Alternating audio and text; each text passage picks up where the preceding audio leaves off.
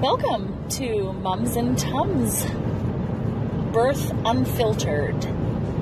Um, I'm Heather, Heather Dolomont, and I'm back today with a few thoughts.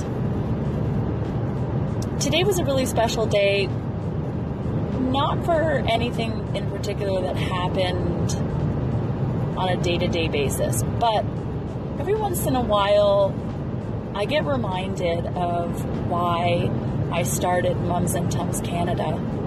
And today was one of those days. We kind of act as a village for those in our community. And I'd like to think across the country as well. Um, a little bit more of a village than someone had before. And particularly in Ontario, we work really closely with midwives here in Ontario. And so it's often that we get requests of how to be set up with a midwife. And sometimes we get those requests early on in somebody's pregnancy, like right out of the gate. Other times they're about halfway through their pregnancy or a few weeks in. And other times, very few times, but other times we get the requests when they're quite far along in pregnancy, like almost at the end. This particular uh, person that I'm speaking to or speaking about today was 34 or 35 weeks along in her pregnancy and so she was very nervous about the thought that she may not be able to find another healthcare provider. She made it clear that she was not happy with the healthcare provider she currently had, and she had tried to find a midwife earlier on in her pregnancy, but hadn't had any success. And so the thought of possibly transferring at that stage of pregnancy was very nerve wracking to her, and rightfully so. Most women, like I said, most women that come to us, most birthing individuals that come to us, uh, want to transfer over much earlier in their pregnancy.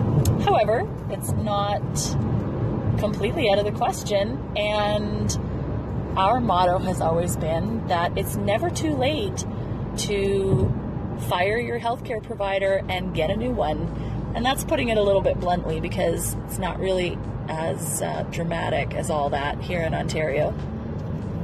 But more to the point, she was very excited and hopeful to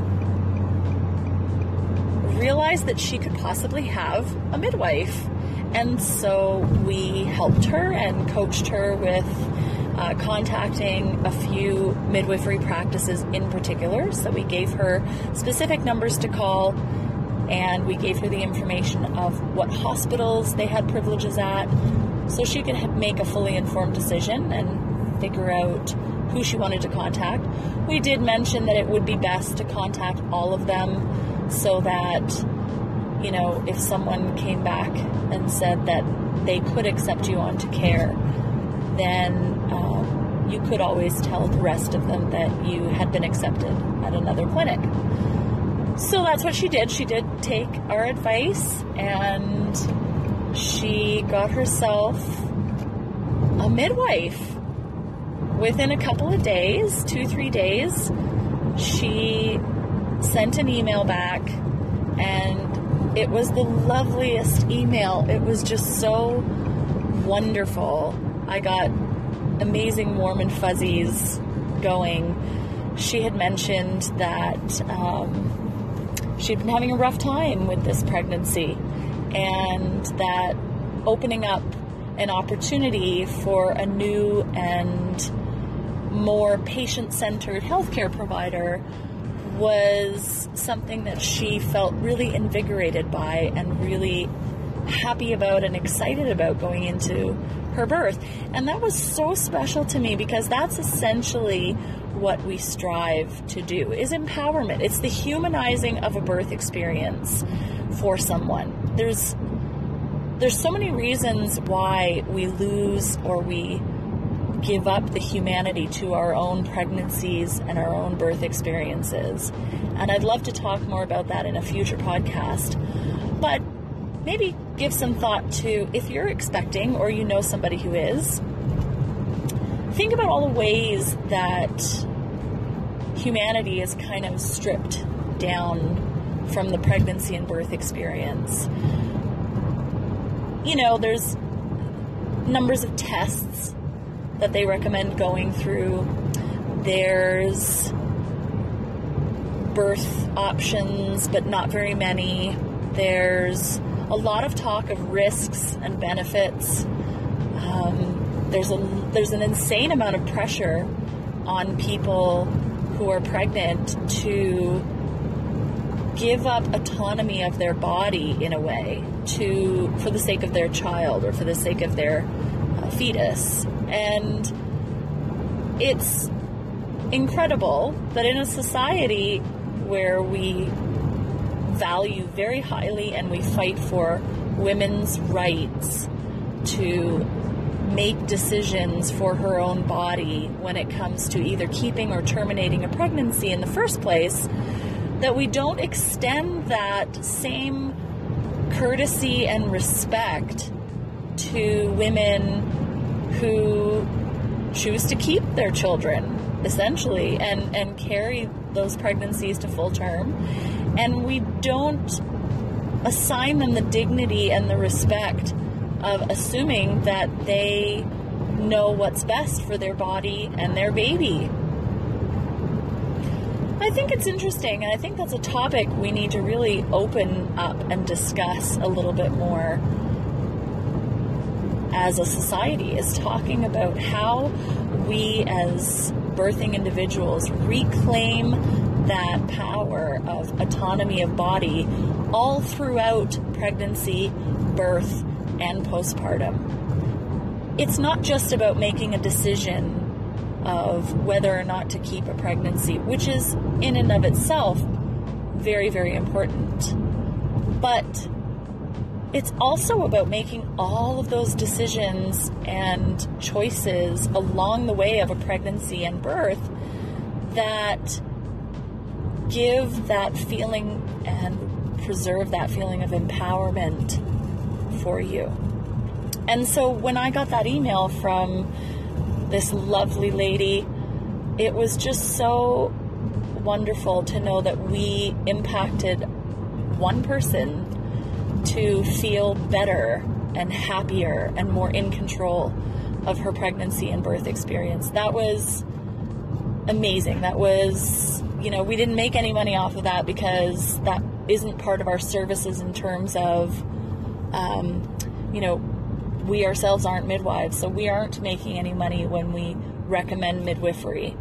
But we believe so strongly in what midwifery does for women as a whole that this is a big cornerstone of our company and the education that we offer is the differences in healthcare options here in Ontario and what to know and what to not know.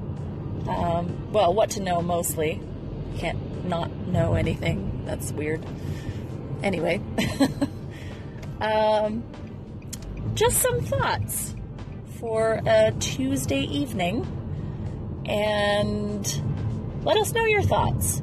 Is there something, is there an experience that you went through during your pregnancy or birth that made you feel empowered or happy?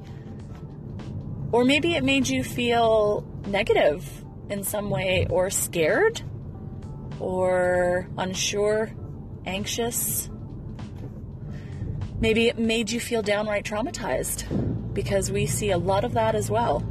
We see one in four women in Ontario who report birth trauma of some kind. And so this is definitely an epidemic in our minds. And it's something we'd love to contribute towards and strive towards changing. So let us know. Call us, um, leave a message for us. Find us on our Facebook page and like us and comment and do all sorts of things. and let us know if you have questions you'd like for us to answer in regards to pregnancy and birth. We have a number of topics that we can easily talk about, and so we'll be doing that. But we'd love to know some of your specific questions as well. So for now, I'm going to sign off. This is Heather Dolomat with Mums and Tums Birth Unfiltered. Thanks for joining us. Good night.